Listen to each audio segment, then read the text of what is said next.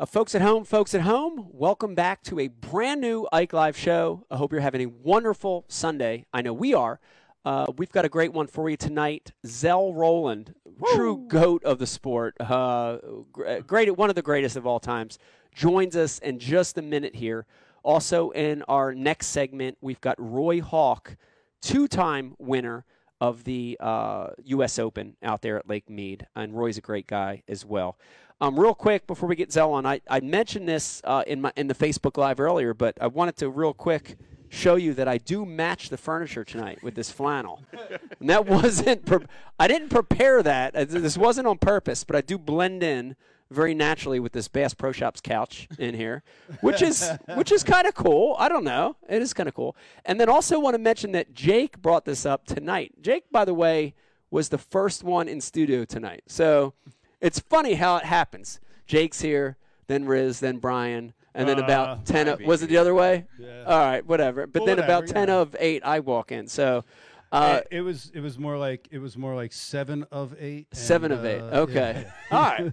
But anyway, Or Ja- six, but Jake was here early, and I stuck my head in and talked to him, and, and, and I'm like, yeah, Zell's coming on. I cannot wait.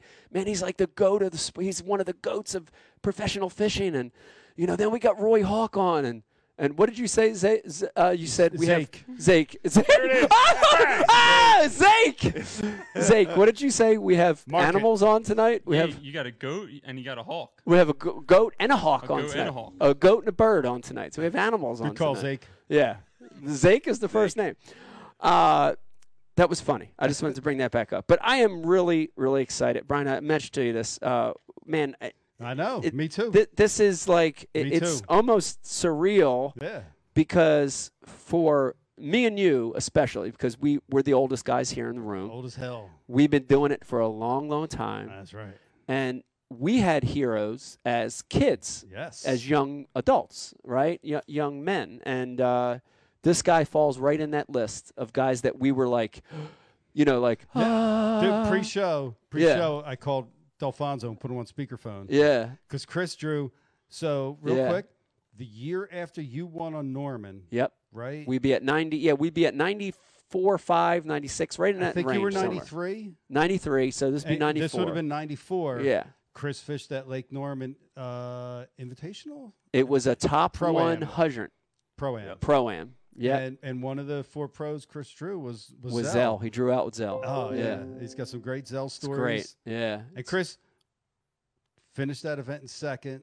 Almost won. Almost won that boat. Yeah. he he threw one back that was a line burner. That yeah. he, uh, Never throw them line burners away. Uh, Let him grow in the but live but this is uh, yeah, right. let him grow. But this is one that I'm so excited to have him on. I cannot tell Same. you how excited I am to have Zell on. Uh, th- this is a long time in the making to get him on the show. So without further ado, hit it. the the goat himself, Zell Rowland Yeah. on Ike Live tonight. Uh, How you doing, Zell? I'm doing good, man. How are you? Oh, it's so good to see you. It is so good to see you. I I want to I want to start this off right away with a story for you, and and I just this puts in perspective uh, of Be how. careful. I know, I know, I know. That, th- this is like live, so we do have to be careful. Uh, it puts into perspective on how big of a moment this is for me personally, and I know for a lot of guys watching and listening tonight.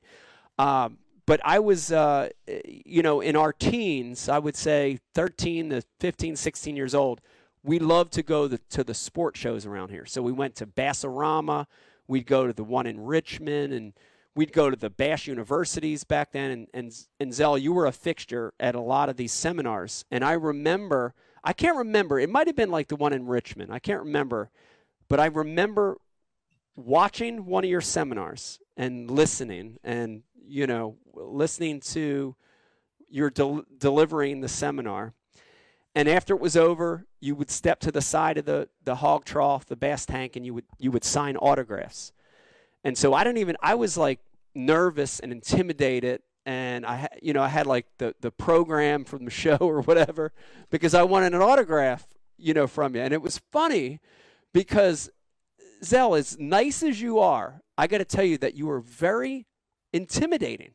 You were intimidating and exciting to me as a young man. I'm I don't know, you were like the Marlboro man. You know what I mean? You had this you had this air of intimidation to you. But I remember standing in line and I was so excited and I got your autograph and I just like I almost didn't say anything because I was nervous. You know, I was like clammy and nervous and you signed it and and I didn't say anything. I was just clammed up. I didn't say hi. I was just kind of like speechless. But I remember on the drive back looking at that autograph and I said, He's got the nicest handwriting I've ever seen in my life. Did anyone ever tell you that before? You have beautiful handwriting, Zell. Oh man, you know, all them years, all of us was at the classic and we all signed autographs. And uh, nine times out of ten, I'd get I'd get some woman go, boy, you can re- your name. I can read your name. Uh, it- no, it's it's a pleasure, man. It's uh, you've been one of the one of the upcoming guys in the sport all these years and been extremely successful. And I'm I'm glad to share this experience with you. Well, this is this is great, and I also want to mention that when I was coming up, Zell, and I I can vividly remember, you know, being out there early in my career and staying at hotels where you were a couple rooms down, or uh, you know, we were at the, a set of cabins or whatever, and you were staying at one of the cabins.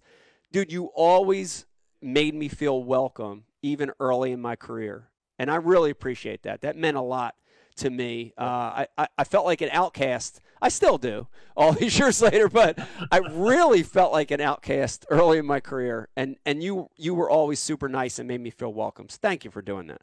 Well, I appreciate it. No, it's uh, you know we guys like uh, myself, Denny Brauer, Nixon. I mean, you guys have been the future of the sport, and and uh, it is this part of what you do has really magnified the sport probably way more than what we magnified it back in those days.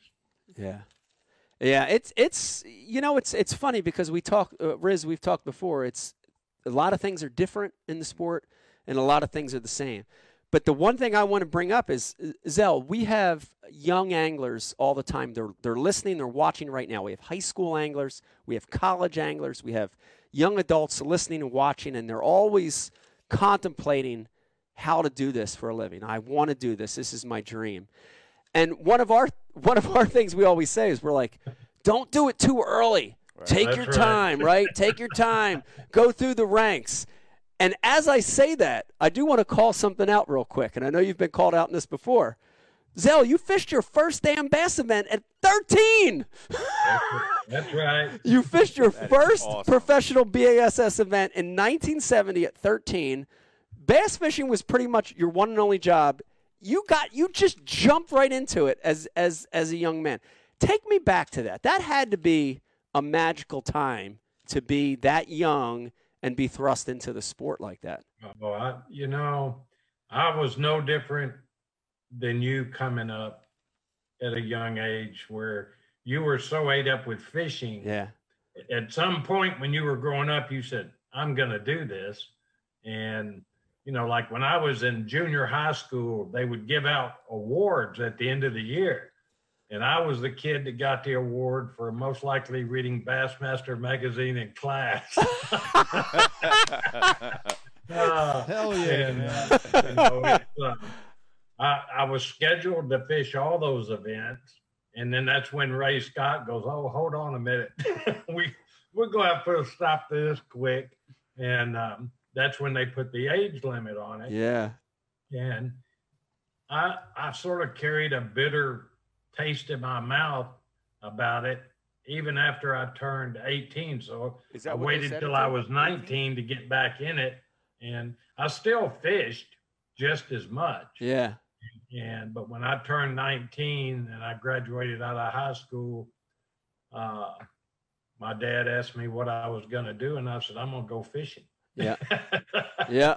and uh, I was able to be successful uh, to some extent and and make a living doing it.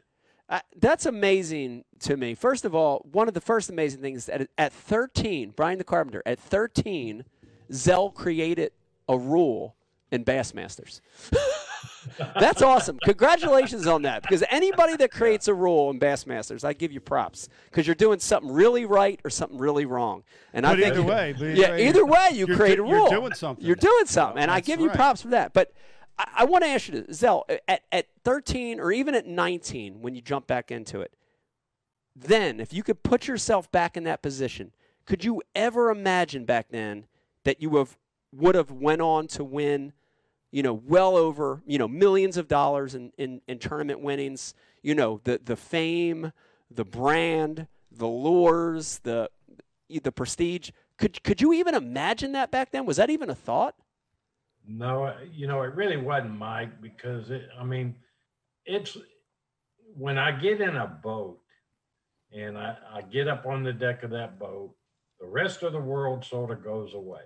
And Yeah. I've watched films of you fishing, and you know what that feeling's like. Yeah. And nine times out of 10, you know when you're going to win. Yeah. Before the tournament's ever over, I could ask you going into the second day, and you're going to look at me and say, You might as well pack your bags and go home. but uh, it's just, uh, I would have never thought I was in it to grow the sport Yeah.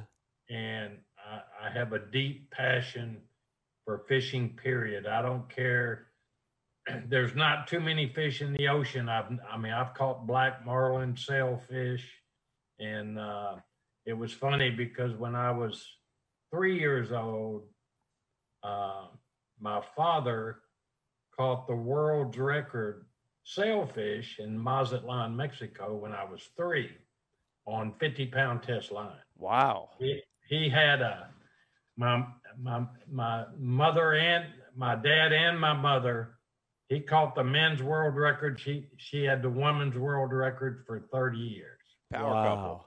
and uh, it was an igfa world record and uh, i was just i don't care what it is if it bites i'm ready to swing yeah, yeah. You're you're a fish head. I totally I totally can relate to that.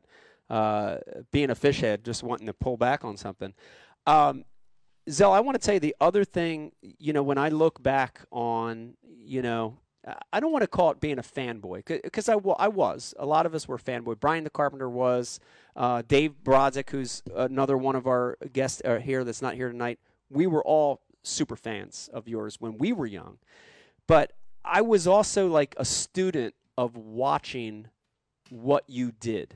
And one of the things that you did really well, and I and I want to hear about this because it's so interesting to me, is that you were one of the first anglers to really create a brand.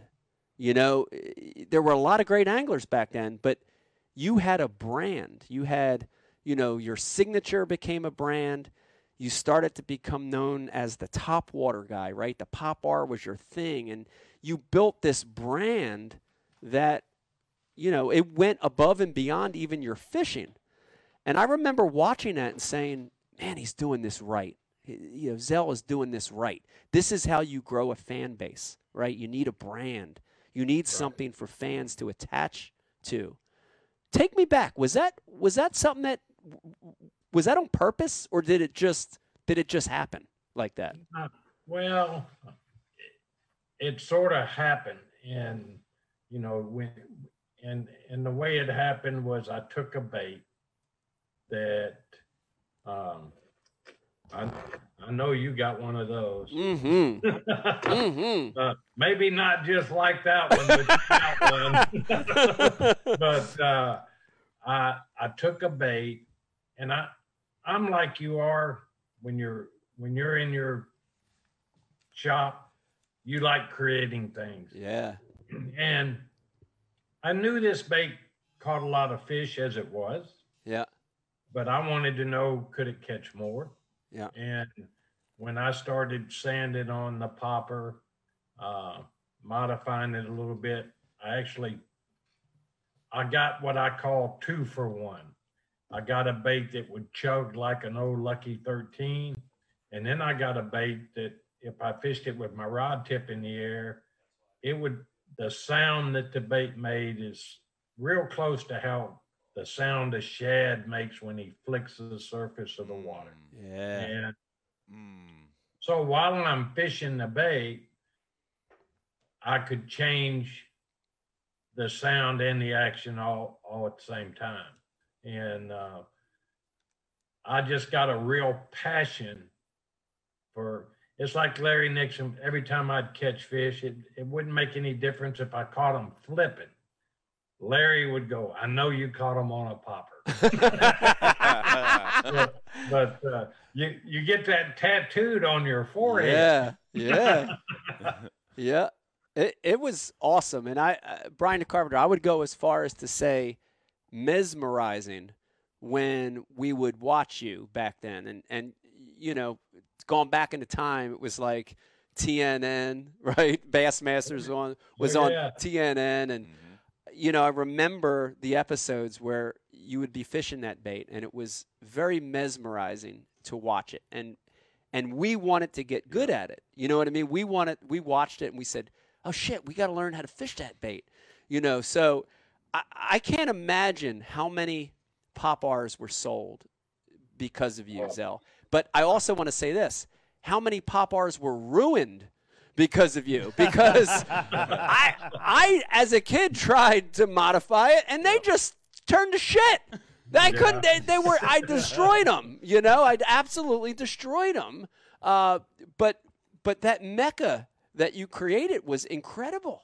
You know, the buzz of, and and there's not a more exciting way to catch a fish, Riz, Oh, no. than than up on top. you Maybe know? maybe a swim bait, but yeah. maybe a swim bait, but I, I, I Other would than that, it's top water. I would argue top water yes. is number one. If you were leading the first day of a tournament and you were to walk down the dock and look on the deck of other guys' boats, by day two, would there magically be a bunch of poppers tied on after going down the dock? Great question. You know, I I came through a lock one time. We were fishing a tournament, uh, and Larry Nixon was in the lock, and Larry pulled up beside me, and he looked over in the boat, and he seen he seen that I had a popper tied on the end of my rod. And he reached over and cut it off. yes. he goes, he goes, you know, and back in them days, they ain't gonna give it back. He goes, I got one now. I said, well, that's okay. You can have that one. And the guy with me in the boat goes, you know, he got the one you didn't catch one on. I said, that's right.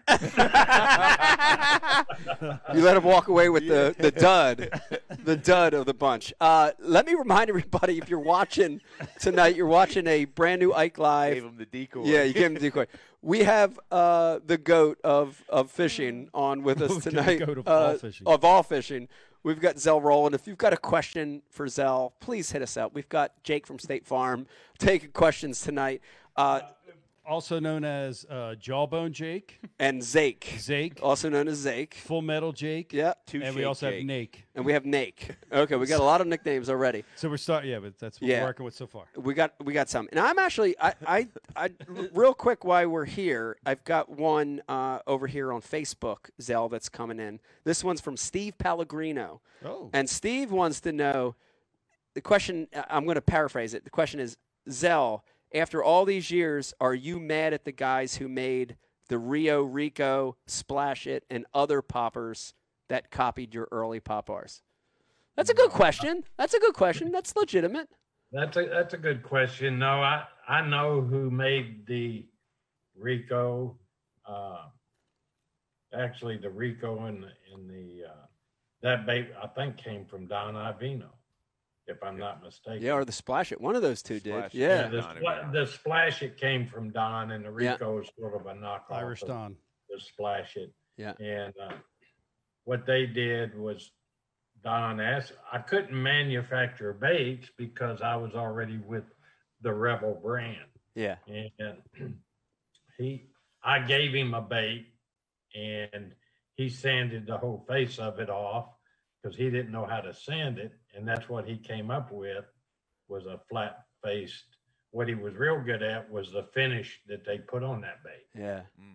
I mean, the finishes were phenomenal. So what I'm hearing is that he actually he didn't do that intentionally to, to make the face of that bait flat. He Like, messed that- it up. That was a mess up, and it ended up just kind of He, working. he sort of messed it up, but it, you know, I know Don very well, and and um, you know, I told Don he he'd asked me a lot of questions, and uh, you know, I fished out there at, at I fished Lake Mead. I fished the U, U.S. Open for years, and it was funny. I, I I've been out there five times. I finished seventh, three out of the five times, and and won one of the top 100s out there. I think Van, that was the year Van Dam was the angler of the year, and uh, it. Uh, but Don, he says, "Man, I'm going to make this bait," and I said, well, that's, "I don't care what you do." Yeah. he, he was very successful with it for a long, long time. Yeah, that's crazy.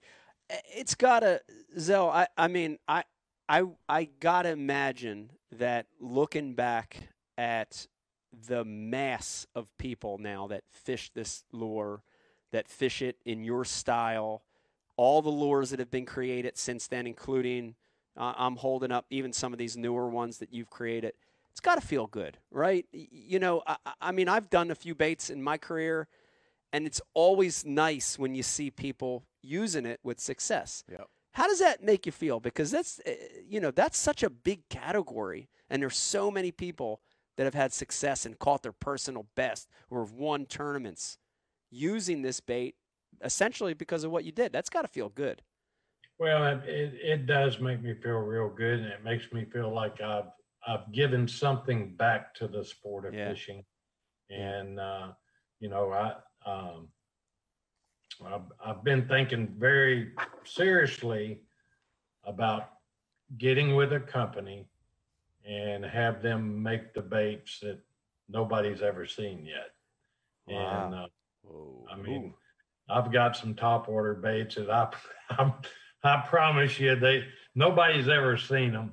And uh, uh, I'd talked to Berkley several years back, and and I just couldn't do it because I I'm I'm like you are. You you sign a deal with a company, you're going to be as loyal to that company as you can. Yeah.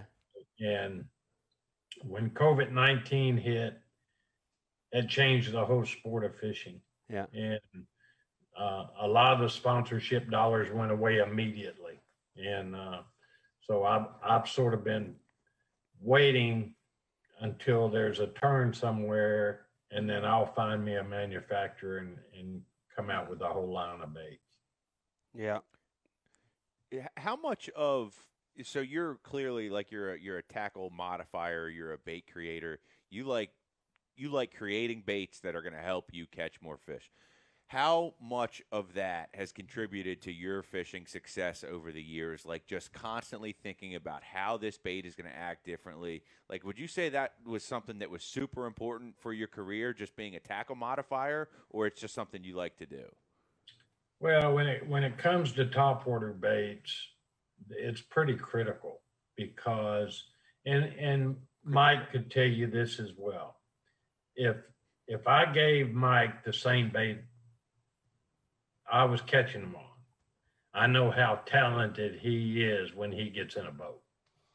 And he he's a hell of a fisherman. And it would not take Mike two minutes to figure it out.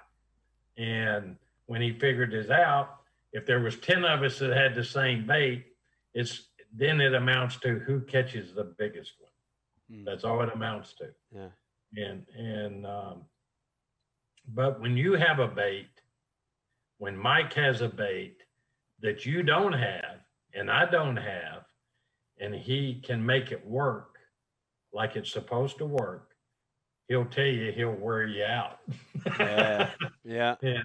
It, I mean, anytime I get to, I, I like to look at a fishing lure and my words that come to me is how can I make it better than what you have and catch more fish on an artificial bait? Yeah. and and it's it's Mike's got a bunch of ideas in his head. I know him, and he he he knows how to make things work. And uh, there's certain baits that I have defaults with. I mean, I'm not that big of a deep water crankbait guy like David Fritz was back in the day, and uh, but uh, when it comes to to a top water bait, I would rather catch fish on a top water bait than any other bait. Yeah, yeah, I agree. Um, I did monitor another question too, and Zell, this one is coming from our very own Pete Glusick, and and and Pete's a big fan of yours as well. Uh, Pete's question basically is, and and you know, Pete always likes to get more into the technique stuff. So here it goes. What's one thing that guys do wrong with a pop R, and what's one thing that they have to do right to make that pop R work? You know, I, I think one of the biggest flaws in, in, in a in a popping type bait like the pop R is a lot of fishermen will like to chug it and stop it. Yeah. And, and especially, you know how you've made a cast before, Mike, and you you fire the bait out there and you're working it, and a fish rolls underneath it. Yeah. I think the biggest mistake a lot of anglers make is they stop the bait Mm. in the motion of it was trying to get away.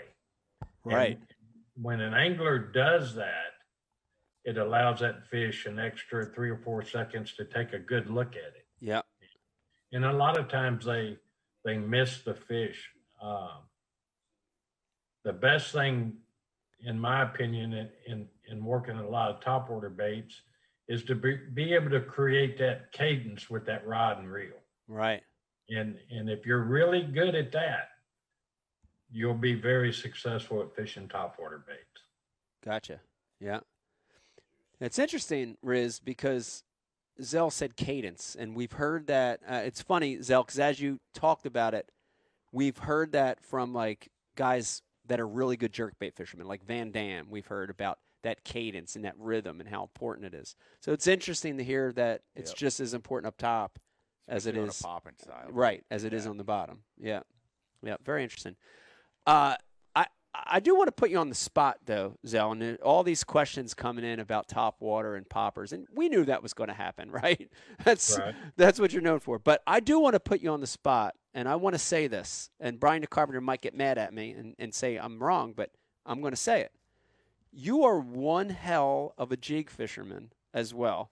And I, I would honestly would put you up there with the, the very best jig fisherman alive. Uh, Andy Morgan, maybe in, in the modern era, or Denny and Tommy in- in the you know the older times. But dude, you're good with a jig. Mm. I, I I mean, I know you're known for the popper, but you're good with a jig. It, do you I'm- like do you like jig fishing as much as the, the top water, or is it the same? Or You, you no, just take I, it right I like to watch that. I, w- I like to watch that line jump. Heck yeah. yeah, yeah, But uh, you know, the the one thing I get to say that um, a lot of people will never get to say is in my career of fishing, growing up fishing at a younger age, I have been in the boat with about every one of the the greatest anglers that there's been. yeah. The only guy I ain't been in the boat with yet is you. Well, we're gonna we're gonna fix that sooner or later. You you know let me let me I'm I'm gonna give you a quick story about Kevin Van Dam. Okay. When I met Kevin, this is something I'll never forget as long as I live. I think it was one of his first tournaments. He came to Lake Lanier. And there was me and Rick Clunn and Larry Nixon and Guido Hibdon was standing there. And Kevin walked up. He wasn't shy. He walked up and he he looked at Guido Hibdon. He said, "Man, you're you're one of the greatest sight fishermen that's ever been." He said, "I just want to shake your hand." He shakes Larry or Guido's hand. He looks at Larry Nixon. He said, "Man, you're the all-time money leader. I just want to shake your hand." He sticks his hand out, and as he's shaking his hand, he looks at Larry and says, "I just want you to meet the next all-time money winner." And I said, guy- and uh, he looks he looks at Rick Clunn, and he he said, "Man, you've won back to back classics, or you've won three Bassmasters classics. I just want shake your hand, and I want you to know I'm going to be the guy that wins four. Wow. wow. I didn't want to shake his hand after this, but uh, I was in. I I got to fish with Kevin one time. We were on the Harris chain, and that's this goes way way back when Mike Folkestad. I think it was like a mega, but well, I don't think it was a mega super top 150 or something. Yeah. That tournament was won in three days with 15 pounds. Wow. That was the total weight for three days. And I drew Kevin on the first day. And that was back when pros fished with pros. Yeah. Yeah. And uh, Kevin gets in the boat, or he, he walks over and we're having a chat about who's done what in practice. And I said, Man, I said, Kevin, you know, it, it really, it really sucks. and, uh, I said, uh, I got one spot. I think we can catch one or two pretty quick. Might be able to catch a few more, but I wouldn't count on it. He said, "Man, I ain't had a bite in three days." Wow. And um, he said, uh, "I'll just ride with you." I said, "Well, I'll ride in your boat. It, it ain't exciting to me." He goes, "Oh no, I want to ride with you." I said, "That's fine." He said, "Where are we going to catch them on?" I said, "Tie you some kind of." Back in those days, it was the rattle trap. Yeah. I said, tie you one of them on. And uh, so we pull up on this spot. It's about 50 yards long. He knows nothing about what's underwater. And uh, we're going down this stretch of bank. I catch one, he catches another one. He catches a second one. I catch a second one. He catches a third one. This all took place in about 30 minutes. I get to the end of that stretch of bank and I said, Well, man, I said, I think we burned it up. I said, What do you want to do? He said, I think we ought to fish it again. And uh, he said, Every one of them fish happened to be on a little point of hydrilla that was underwater. You couldn't see it, but he knew that after one pass of fishing that, Yeah. feeling the feel, feeling the grass with that bait and that that was really very that was very impressive for me to know that he could figure that out Wow. In 15 minutes Yeah, that's that's deep, Yeah. man. That's really deep because that is what you're talking about, Zell, is having an understanding of your bait and what's in the water, right? And the feel for what's down there. That is a lost art today, right? In, in Oh, the yeah, it really is. in the day of side imaging and forward facing imaging and this imaging and that imaging and uh, eight eight billion dollar electronics, guys have forgot how to yeah. Can, can, feel can we agree that fishing with live scope is, is the same as dating on Tinder?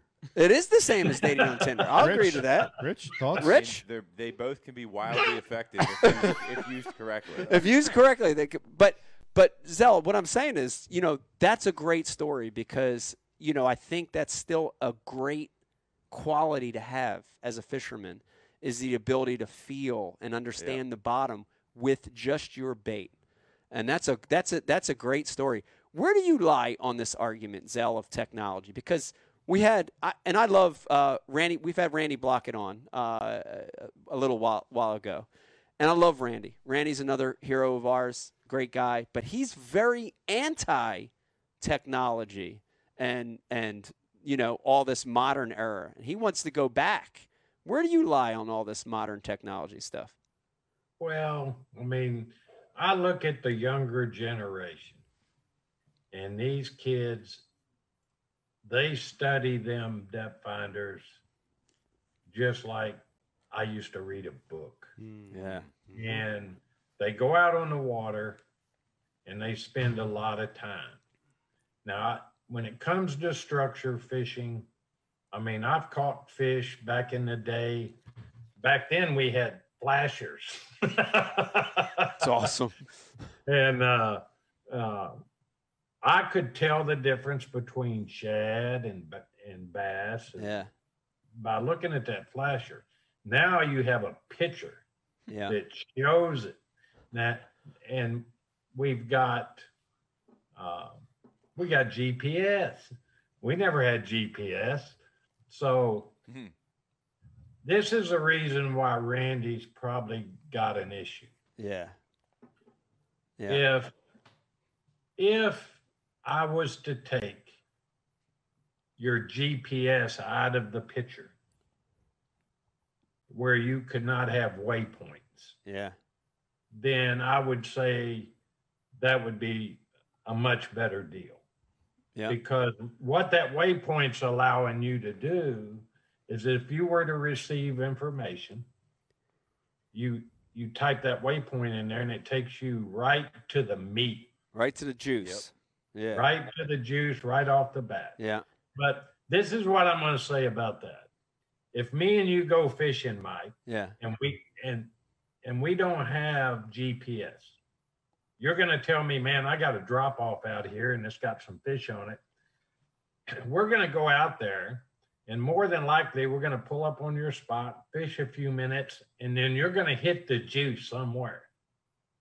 And when you do, I'm going to look around to my left, my right, in front of me, and I'm going to get me my own GPS coordinates is right there. And th- this is this is what I mean by that. If you take me out and you catch five fish that weigh 25 or 28 or 30 pounds, do you really think that I ain't gonna go back and find that? yeah. exactly. Exactly. Yeah, I don't know where I stand on it. I, I technology is what it is, uh, but I, I do think there's something to being able to find fish without it as well. Yep. Let me remind everybody, you're watching a brand new Ike Live. Of course, we've got the one and only Zell Rowland on. It's awesome to have you on the uh, show, Zell. Uh, if you've got any questions or comments, please hit us up. We're going to pass them through. Jake, let's uh, let's get Zake. caught up. Zake, let's get caught up a little bit. I know you've got some questions coming through for Zell. What do you got? What do you got from our, our, our viewers? What we do you got a couple things going on. Uh, Eric Toth was on the All Star Rods pro staff with Zell. Said he had the best smile and was one of the nicer pros out of all the ones he's ever met. Which- Wow. Which says a lot. Wow, I'd agree with that. Zell, you do have a good smile. I'd agree with that. And then we got a question coming from David Miller, and he wants to know about the Zell Rowland Spook and any modifications. We kind of talked about the popper a little bit, but Yeah. how about the Spook doing any modifications to that? Oh, okay. That's a good question. Stick bait, Zell? Any modifications on a walking bait? Well, there's lots of things we we did to it. You know, you have fished one a lot as well, Mike. Yeah. And you know, back in the old days, we had all we had was a two hook Zara spook. Yeah. And when a a lot of times when a fish would blow on that bait, you couldn't hook him Yeah. because if, if he hit the bait dead center, nine times out of ten, if you hooked him, you barely had him hooked and he was going to get off. And so I took a Zara spook and I downsized the hooks and readjusted the weight a little bit. And and you won't miss one on it. Right. If that if the fish blows it, you're gonna have him hooked somewhere. Yeah. If not with all three hooks. Yeah. The only modifications I've really done, other than the, the hook and the weight, was a lot of guys like them to rattle. Some guys don't like them to rattle. So if I if I want the bait to rattle, I'll I'll drill a small hole in the top of the head and drop a few uh, lead BBs in there and and put some silicone on it or something. The other thing, back in the old days, anytime we found something fishing, it was by accident a lot of times. Like we'd get a bait from a manufacturer, and this bait didn't sound like the other three we had. And as time progresses, companies change the material in a bait, which changes the whole bait. Yeah. It could it could take a great bait and make it worse, and it could take a worse bait and make it better. Right. Yeah. I, that's interesting to me. I, I do. I, I want to put you on the spot though with that question. Zell, were you actually the first one to design this? I guess what we would call the this super spook, the three hook spook. Were you the first one to do that?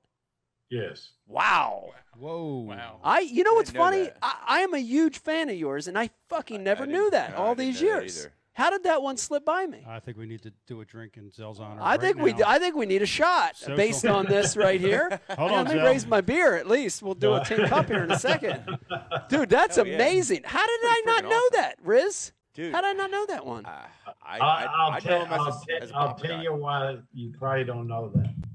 Is when when I was with PRADCO Outdoor Brands, they wanted to put my name on a bait, which I figured back in those days, the more the baits that they'd put my name on would give me more exposure.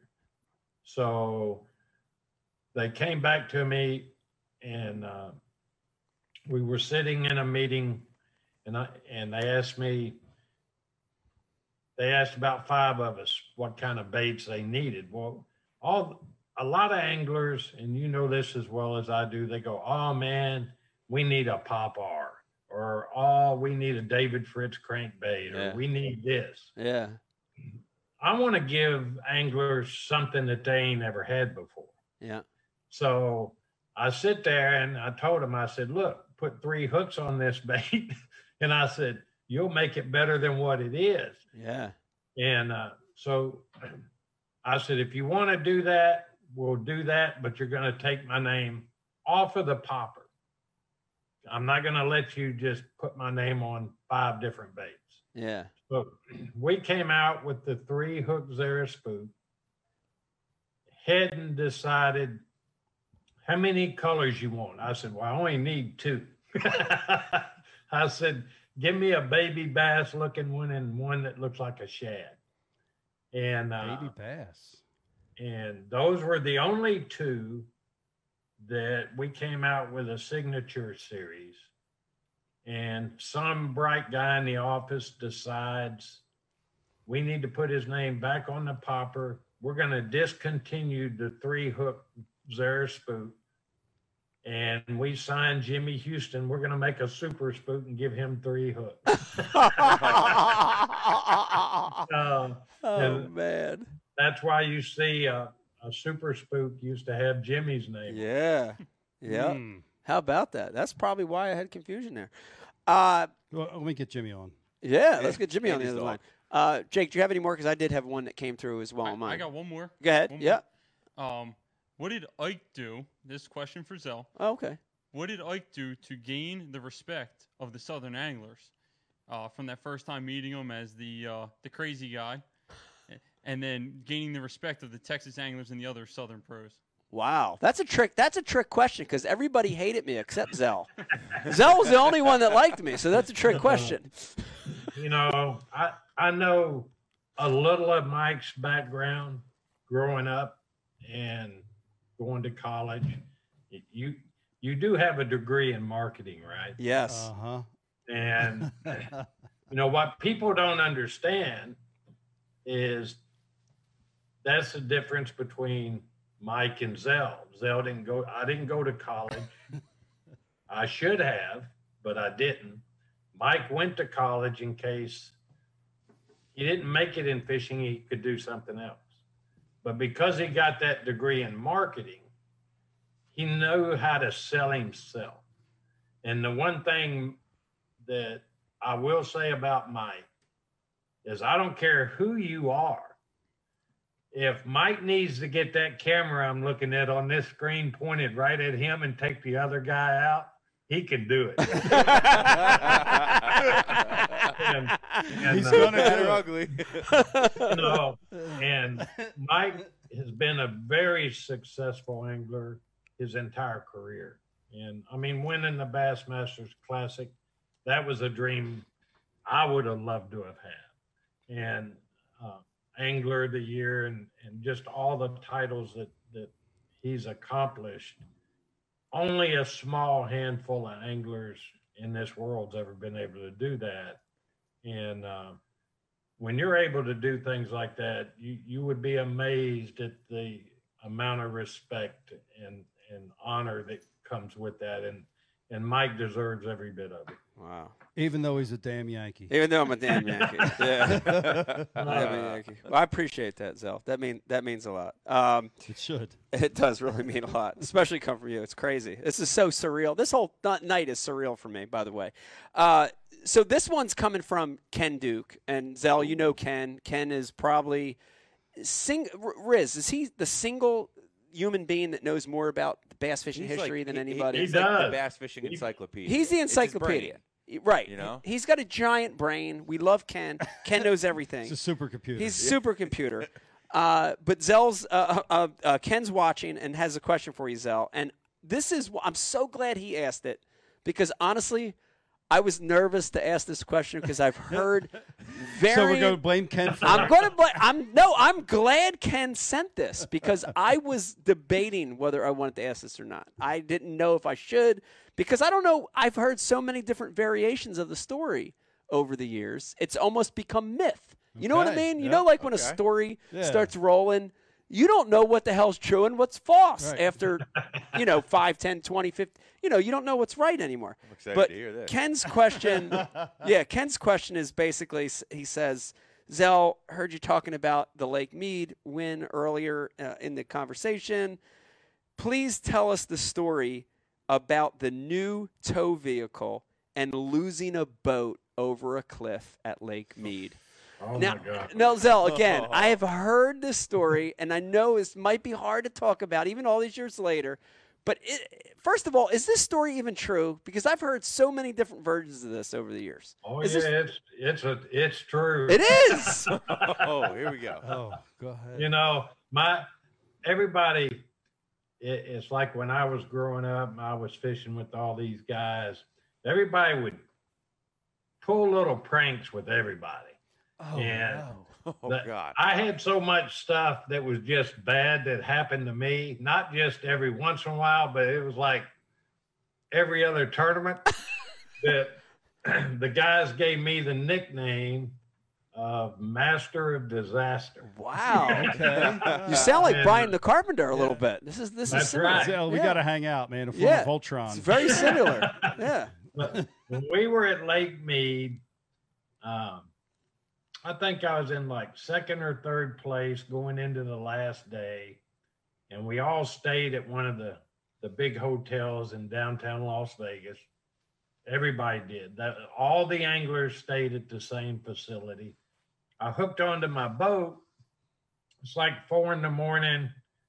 My partner gets in. Uh, I had a custom van because we used to sleep in them things when we were on the way to a tournament. There was no, we wouldn't get no hotel. We'd just sleep in the van. Yes. And, the uh, van's the bomb. Yeah. it. It. And uh, we're on our way out to the lake, and we get almost to the marina. We got about a half a mile. We got to make a bend in the road and go up a big hill and down to the boat ramp. And I go around that bend, and I never knew, but the boat came. That I guess the boat came off somewhere. Oh, And- my God. I started up the hill and I looked over at the guy riding with me. I said, Man, I said, this van pulls this boat really good, doesn't it? oh my God. He- There's nothing he- back there. he, he goes, Yes, sir. He says, It really pulls it good. I said, Yes, pulling it like it ain't even back there. Oh, my God. I looked in my rear view mirror or in my side mirror and I didn't see the lights on the fenders of the trailer. And I stopped. And uh, when I stopped, I look in my mirror and all I see around that bend is a bunch of dust and it's like somebody threw a hand grenade back there. So Oh, my God. all the tr- all the other guys stopped on the highway. I backed up, and my my trailer, the boat had gone off the the the trailer hit the side of a cliff, and the boat came off the trailer and went about thirty feet down a ravine. Oh, and uh, the guy with me goes, "Man," he said, "What are we gonna do now?" And I said, Well, don't worry about it. I said, uh, Hop out, get all our rods and stuff out, and I'm going back to Vegas, and I'll be back in a little while. Uh, so I I turn the van around, I drive back to Las Vegas, and I'm telling myself, man, I got a chance to win. Back then, it was like fifty thousand dollars. Yeah. Still I got a chance to win 50 grand. So whose ever boat I see in that parking lot means they rode with somebody else. I'm just going to hook on to the first one I see. Yes. so I went back. The first boat I saw belonged to Lonnie Stanley. wow. Lonnie, And I hooked on to Lonnie's boat and bought it back. And I I made it. Ma- I'm- I was maybe 15 or 20 minutes late, and the guy says, "What are you going to do about your boat and trailer?" I said, "Oh man, don't worry about that. Somebody will get that out later." Oh my God! wow. Rich, you got you got you got you got some uh, oh man, I've, I've tall, so tall shoes to stuff fill there. Yeah. Wow. That is an unbelievable story. I don't I wouldn't have the wherewithal to be able to recoup from that moment. And you you just did it like that. And You know, Go Las, on. yeah, that's Las Vegas is the only place I've ever gone. And if I win ten thousand, it'll cost me eleven before I leave there. Zell, I think we're related. Oh my gosh. What a story. Unbelievable. So it is true. It is true. I always wondered after all these years whether that story was true. What what happened to the boat in the in the trailer? The one that you dumped off the side of the cliff. Did you ever recover it? Oh yeah, when I got back, the a record service had pulled it out, and I had a welder go out there and sort of cut the trailer up a little and get it straight. He he cut the trailer up, got me a tongue on it. I loaded the boat on it, and back then Forrest Wood, I ran a Ranger boat, and Forrest Wood knew about it, and he he called me on uh, while I was at the hotel, and he's because we didn't have cell phones then. He called me at the hotel and he said, "Zell, man, on your way home, just come on up here to Flippin and Whoa. drop that boat off, and uh, you can take my personal boat. That way, you have one." Wow. How about it? They Wha- they ended up they totaled the boat, built me a new one, and had it ready to go in about thirty days. Wow. I mean, that was pretty impressive. My have times changed. Dude, times have changed. Wow, times have changed. You can't right now. You now. get the insurance guy to look at it. Uh, You can't days. right. You can't get the insurance guy to look at it. You can't even get a boat to be built right now in 30 months, let alone 30 days. Rich, can I Oh, borrow your boat like that? That's What's that? crazy. It's in the dry. It's in the Wow. wow. What an amazing story. That's that's almost almost just unbelievable. By I the love it, way. I you- love the old stories. yeah, you mentioned Lonnie Stanley. Uh, rest in peace, Lonnie. Yeah, We- great, another great icon of the sport. Uh, yep. Uh, unbelievable. Wow. Ken Duke always pulls through for us with some great questions. Ken's amazing. yeah. Yeah, th- you got to watch Ken. um, Why? What do you What do you got, Zell? What do you got? yeah, we never get dirt on Ken. Do you have any dirt on Ken? Because it's always Ken putting dirt on other people. you know, I, I I didn't go. This is the very first year that I did not go to ICAST, and Me too. I just, I, with all the stuff going on, I said, you know, I'm just, and this was the first Bassmasters Classic I never attended. Oh Yeah. man. Me, t- And, yeah, um, me too. I, I sort of stepped aside and I said, you know, I said, I'm just, I'm going to wait and see what the outcome is. But every year I've gone to ICAST last four or five years, Ken is, his wife is, she is just a precious lady. Very, Yeah. very sweet lady. Yeah. And, uh, I joke with Ken all the time. I said, man, that's my second girlfriend right there. but Ken, Ken is, man, let me tell you how well he's taken care of. I've never seen a woman when Ken gets ready to go to work in the morning, she takes a roller and, and rolls his shirt off, make sure he doesn't have any lint or anything on it. and I'm going, I'm watching her. He fixes him breakfast. He, he Ken over married by a mile. Wow. wow. That's awesome. Wow. How about that? Congratulations, Ken. Ken's a lucky guy. That's great. Um, I, I, wh- why we're talking about some of this stuff, Zell, this is one in my notes that I did want to talk about. And um, it relates to a tournament that's local for a lot of us. And, you know, you got to remember for us growing up here, uh, Rizzo, Jake, Brian, I, all of us, you know, we're in a part of the world where it's it's not what you would call the hotbed, right, of, of bass fishing, right? A lot of pizza. A lot of pizza. Not too we, many bass. Yeah, we do food good. We do, you know, we do stuff right, but bass fishing is not great up here. So, you know, we had, you know, the Pittsburgh tournaments when the Pittsburgh Classic was there. That was pretty close. We had the Delaware River tournament come, which was a one in a million thing that'll never happen again. Well, But that was a good. I I like that play. it was a yeah, it was a it was a good You, tournament. you won that event. I won that event. That's that's home water for a lot of us. But when the classic came to the upper Chesapeake Bay, that was a big moment for a lot of us. And and I vividly, vividly remember, you know, the classic coming to the Baltimore area and them fishing the what we called the bay. And it was a big moment because it was like, oh God, you know, back then the fishery was challenging. It's Yeah. not the bay it is now, but it was challenging. But it was home water, and we were so excited It's that relatable. yeah, we, I, I can remember like it was yesterday. God, how many years ago it was, but we were so excited because we were going to show the world, get a glimpse, let the world get a glimpse that there was fishing in this part of the of the world in the, in the Northeast, and um, man, what a tournament that was, Zell, and and uh, you know the the the ups and downs of tournament fishing, and uh, I, I that's another one where it's almost become legend or myth over the years of what happened uh, on that final day.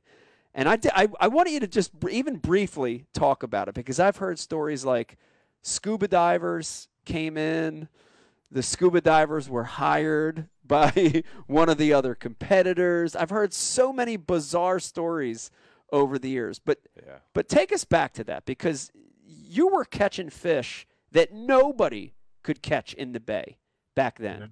Th- I, I remember it well. Yeah, th- those Zell, those those kind of weights, the weights that you were catching were unheard of. This was this was pre-grass. You know, there was a very little amount of grass back then. It was man, God, if you, back then if you would catch eight or ten pounds, it was a big bag, and you were just it was like you were on a different fishery. And then walk walk us through that tournament because it was a it was a big moment for a lot of us here in the Northeast. You know, I I had a good I, I had a really I went over there and I spent about eight days during our off before our off limits period.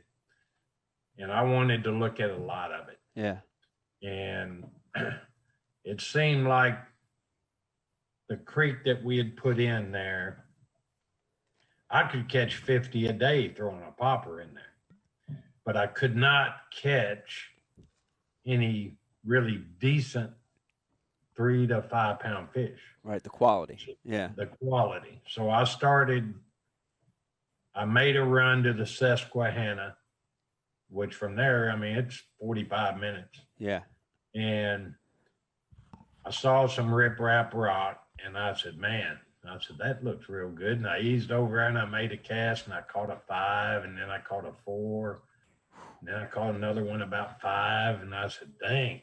Ooh, And uh, I fished a lot of the Susquehanna area, and then fished a lot of it on the um, the pockets and little creeks that were up at that end of the lake. I, and I caught a lot of decent fish, a lot of good fish. yeah, But when, it seemed like when I went into one of them pockets, when I got a bite, it'd be a quality fish, but I wouldn't get a lot of bites like I did on that riprap rock. Yeah. So I come back. We come back three or four weeks later. We start the tournament. The first day, I bust them real good, and I caught every one of them off at riprap rock in about thirty minutes. And I said, well, it's all tidal water. So you got to catch the tide right. The second day, I caught them again, but not quite as good because I didn't catch the tide as good. But going into the last day, I got I, I have a very good chance to win if I just catch a limit and catch a five pounder. Yeah. I made that long run. This stretch of riprap rock wasn't maybe 40 yards long, maybe. Yeah. And uh, I'll never forget it. When I pulled up there, there was a boat anchored on the riprap with a diver in the water. Oh my God.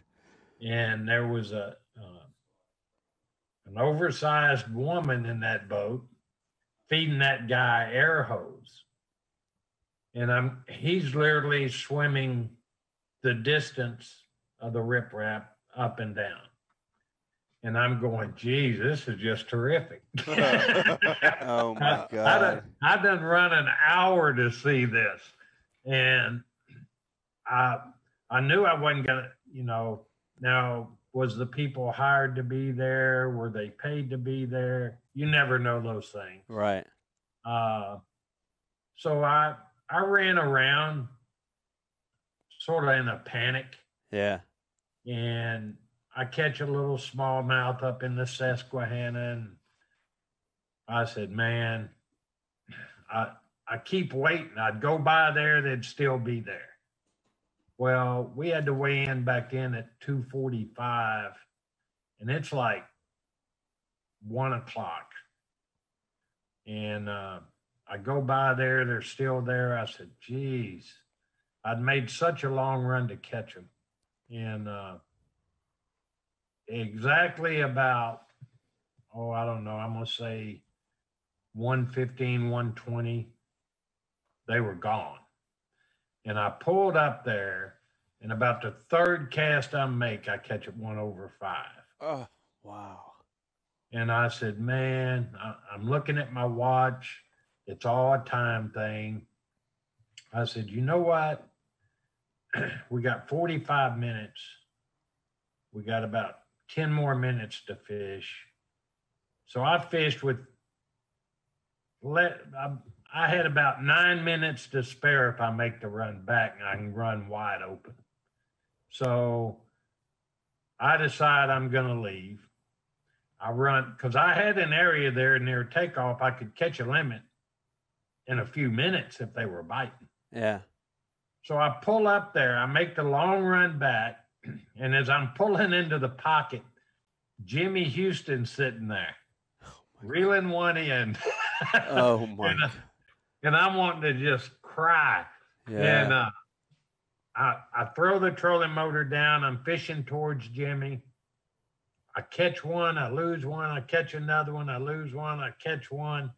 Now I got all I need is one more. yeah. And I look at my watch and I got a minute. And uh, I got about two minutes. And the check in boat is sitting out there behind me. So Jimmy goes, How many do you got? I said, Man, I said, I got six. I got one good one and five little ones. I said, One more. And uh, I turned the boat around because I got to get towards that check in boat. And Jimmy yells at me and he says, See that pocket up in front of you? He said, I lost about a three or four pounder there this morning. I make that cast that you'd make on your final cast as Yeah. long as you can make it.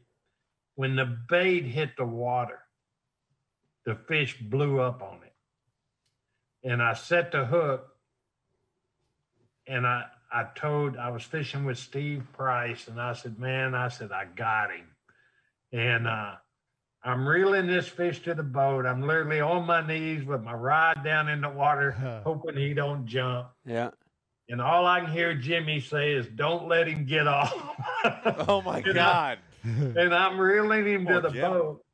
And the fish gets about six, seven feet away, and he comes up. And when he jumps, I don't see the bait. I know it's in his throat. And I said, "Man," I said, I, I said it again. I said, "I got him." And when he, all of a sudden, the bait floated up. Wow.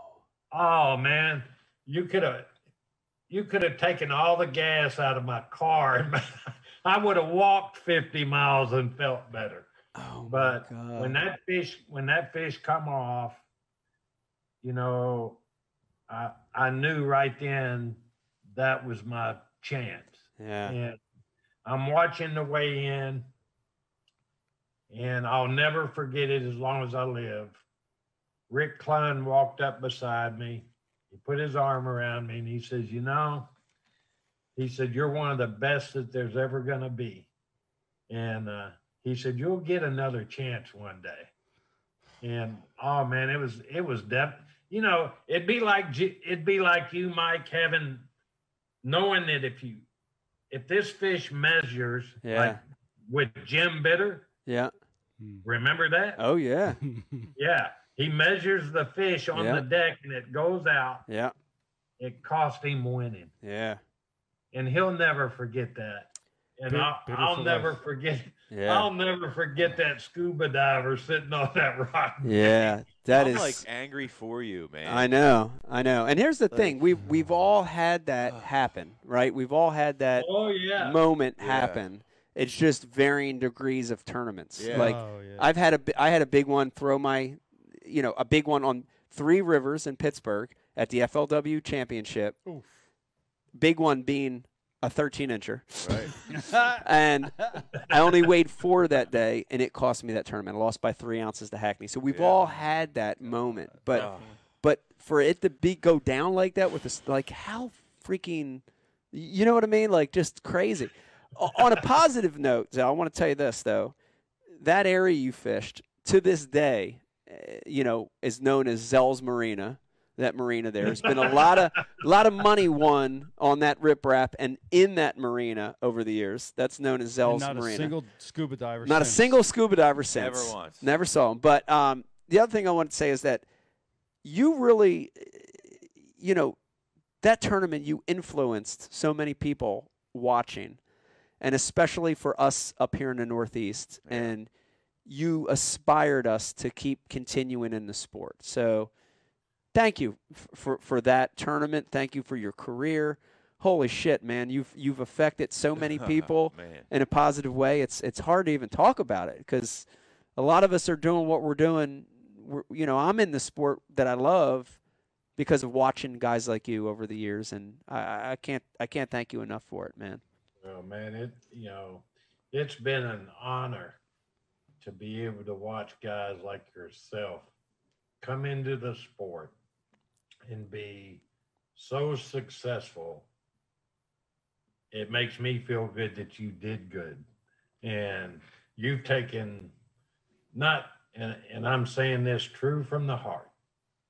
There's not that many guys out there today that could even help you carry a tackle box because of what you've done in this sport and all the good you've given it.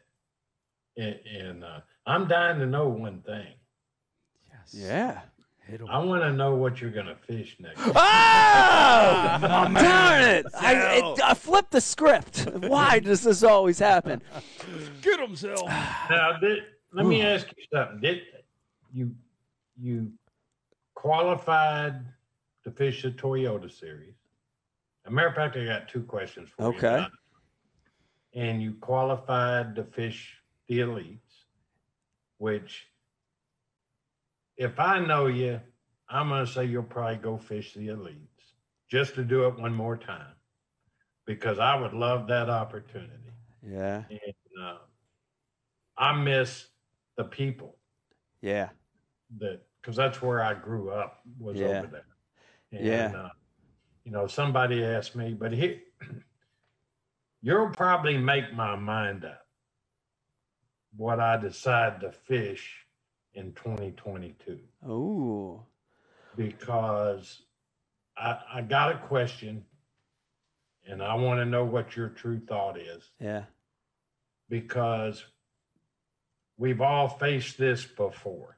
Yeah. But now it's in your generation. They have gone up. Major League Fishing's going up on the entry fees Yeah. to six thousand What? per tur- per tournament, Wow. and the payout is not going to change or has not changed to this point. Right. How do you feel about that? Whew. Yeah. They, they, they're all they're all great questions, and I I would uh, I would echo what what you said, which is there's something about being involved in an organization where it's what you knew, right? It's what you knew growing up. It's why you got involved in the sport, Yeah. the people, right? And and I'd be lying if I told you, Zell, that Bass, there's not something special at Bass there, right? There he is. There is, right? There's something special. It built my career. I watched your career there. I wanted to fish professionally because of watching that organization and watching you guys as a kid. So there's something special there, and and and you can't deny that, right? Um, you know, so uh, not taking anything away from MLF or the different formats, but I have a connection to bass. I know you do. I think a lot of people do, and that's a real connection. You know. And then the second part of that question is, man, I, I feel like Rizzo. I feel like we talk about it every show, and every time I talk about it, it makes me more and more. I don't want to say angry, but more and more anxious about it. Which is at some point, damn it, the anglers have to have some kind of voice in their fate and destiny. And Well, my- it's yeah, and it stinks that all these years later, right, Zell? You you've been in it since 1970. All We- these years later, we still don't have a say. Why isn't the eh, why why are the entry fees going up and the payouts aren't? So the, Why? the no entry fee league went from zero to six thousand in four years? Yes, yes, Yeah. it did. That's not. Yeah. st- That's That's You know, bad. that's not not. okay. That's not gradual. That's at all. bad. That's not okay. That's That's ba- really bad. That's bait and switch as a mother. It's pretty well. things have happened too. COVID's happened. I mean, I don't want to, Yeah, all right. but still, w- y- maybe. you know what I mean, Zell? I wish at some point, like in my lifetime, I want to see the anglers be able to get some kind of power and say over their own destiny I and would, fate. you know, one of my biggest goals growing up, you don't think of it when you're younger, but as you get older, and you know, it's I get asked all the time, when are you going to retire? I said, is there an age for that?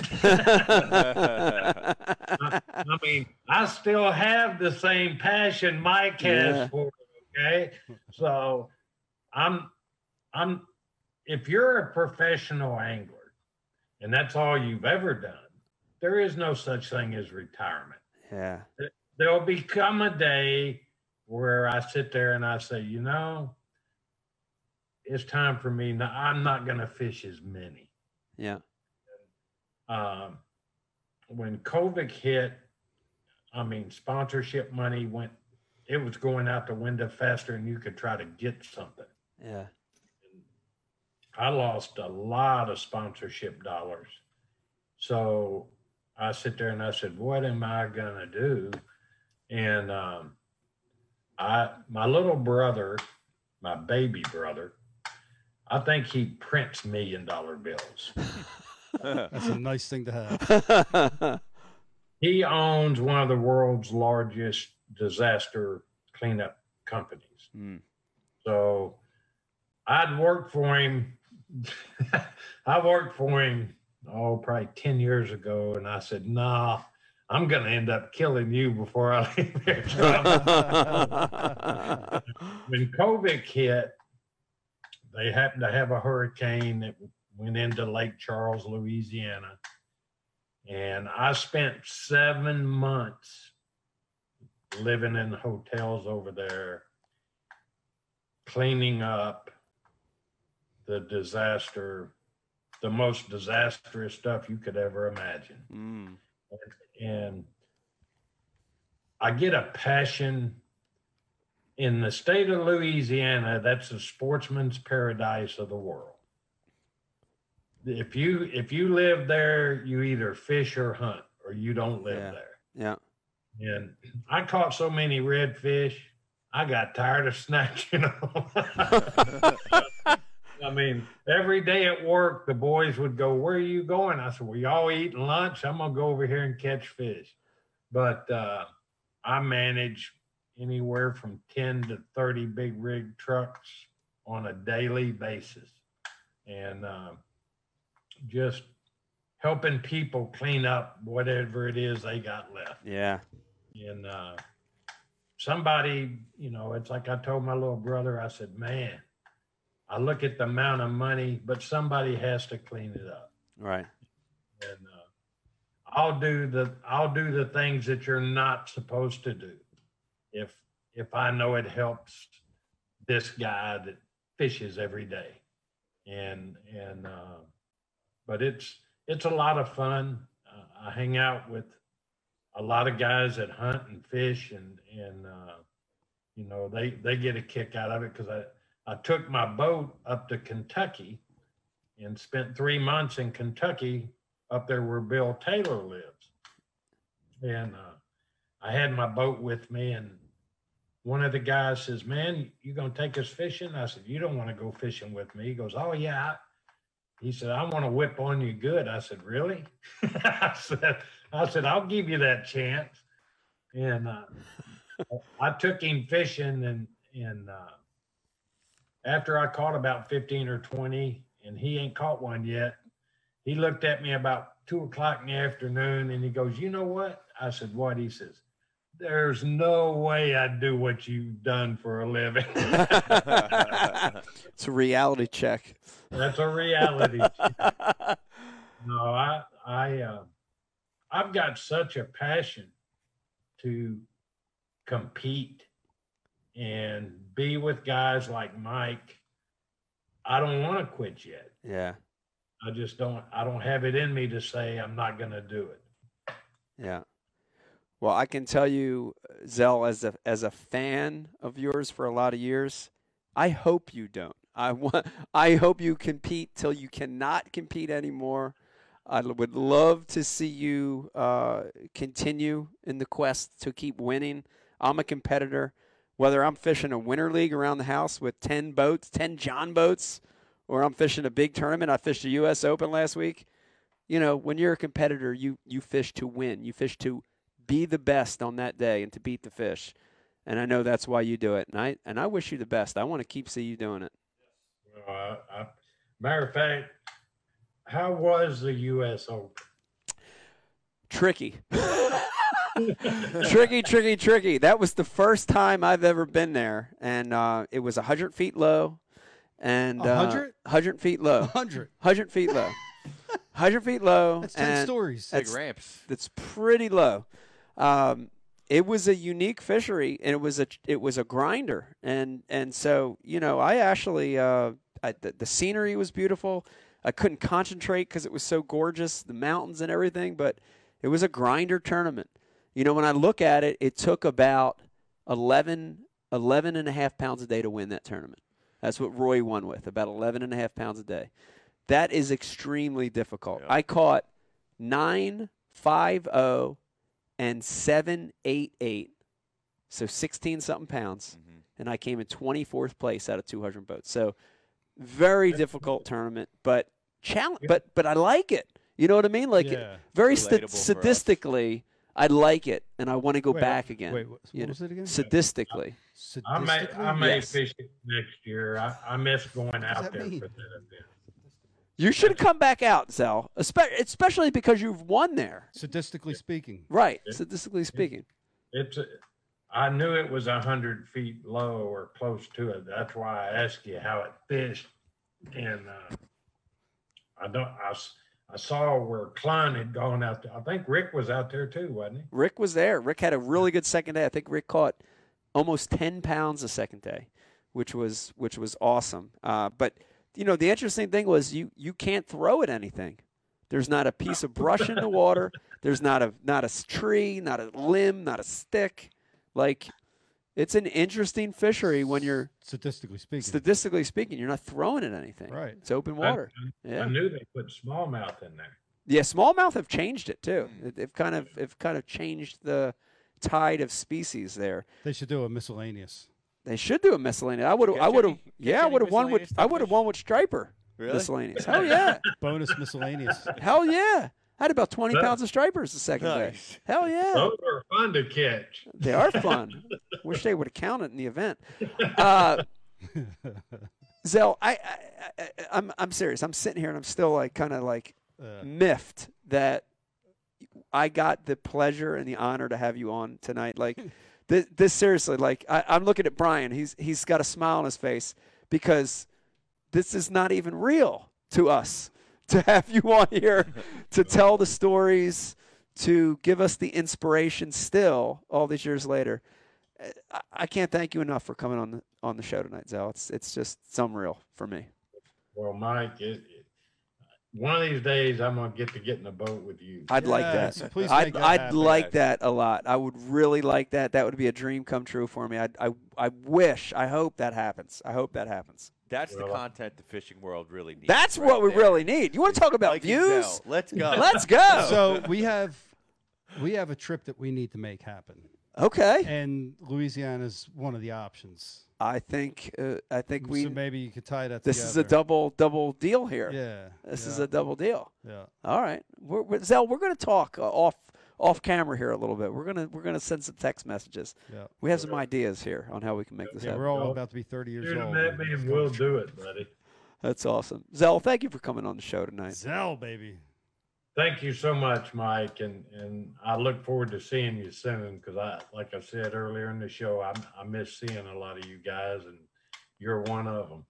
Yes, sir. I miss seeing you too. Zell Rowland, Zell. everybody. That was awesome. Yes. Be good, Zell. Thank you. Bye bye. Man, unreal. Alfred, that's Isn't that so great? freaking Cool. Isn't that great?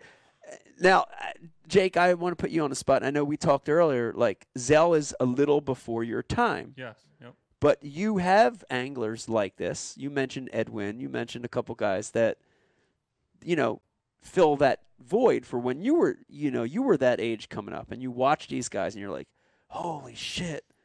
That's was that was Zell for a lot of lot of people in their 40s and 50s. You know, That a lot of people our age. Yeah. You know, And I could tell through you know the stories and and the accolades that he holds it's unbelievable. that you know he he's one of the best. Yeah, and and and The I way you look at, you know, Brian the Carpenter, it's how we look at Zell. right, won last week. right, right. you were- Brian the Carpenter on. Sunset Yeah, is yeah, the yeah. same, right? Thing, same thing. I didn't I didn't press Zell enough about it though, the jig thing. And I mentioned it and then it Uh-huh. kind of we got talking about something else. But dude, half his wins are with a black and blue jig. Yeah. That's not a joke, dude. Lake Mead, he won on a purple and brown jig. But he won on a jig. Mm. But Guntersville, About it. That There's another major win. On a tough body of dude, water. he was Uh-huh. one of the he was one of the early guys to fish a half ounce black and blue with a Satfire trailer. Like early, early, like before Satfire was a thing. yeah. Satfire. Satfire. Hold on, let me put that on the list. Put that on the list. And Brian DeCarpenter, you're going to like this one. When Zell was with PRADCO, Zell's jig of choice was the old Riverside uh, Was it? Stone jig? stone jig, the old original, No, yeah, the Riverside. the jig. Riverside jig, which Oh. was the basis for the stone jig all those years later. That was Zell's jig. Damn, why didn't we talk about the Riverside? I jig? know, I know. Well, you know, we had so much, dude. It's ten o'clock. we had so much on the list. I know. But he was. I would I would venture to say he's a better jig fisherman than he is a topwater fisherman. That's not a joke. How dare you? I, well, I would say it. Wow. Ask You him. know he's into it because he said he, I like to see that line jump. oh yeah, he's he's a So he- flipper, man. yeah. He's a flipper for sure. But that was uh, that was unbelievable, man. If you're watching tonight, dude, I, I'm I still kind of I'm shook up a little bit because Yeah. that was one of those interviews that's really groundbreaking. He is the goat of one of the goats of bass fishing. Really changed the sport, Top water fishing for sure. Uh, hope you enjoyed that one. But here's the good news, Brian. We're going to take a little break, Uh-huh. right, Jake? Yep. We're going to take a little break. When we come back, dude, we got another one that's just as good. Yeah. More of a modern day goat, and he's not really a goat. He's more of a hawk. He's more of a bird, He's more of a bird of prey. Uh, Birds of prey. bird of prey. But uh, Roy Hawk joining us in the next segment, and uh, it's going to be just as good. want you to hang in there with us. When we come back, more Ike Live. Four and a half inch drop shot worm, Man, that shit. Bama bug. Finesse jig, PB and J. Give me something hard. Hey, KVD here. Now, I didn't always know this much about fishing. Three aught, no, four aught EWG worm hook. In fact, there was a time when I couldn't tell the difference between a jerk bait and a stick bait. But then I signed up for Mystery Tackle Box, the original monthly tackle subscription. And now I know more about fishing than I do about calculus. And he knows a lot about calculus. Plus, I get amazing extras like free fishing magazines. October 2016. Featured article Four Places to Throw a Frog. Exclusive decals. Zombie bass. And how to videos for all the great baits I receive.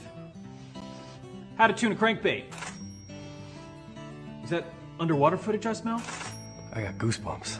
So, if you're looking to develop enhanced fishing abilities like me, or you just like getting new tackle every month, go to mysterytacklebox.com and get your box today.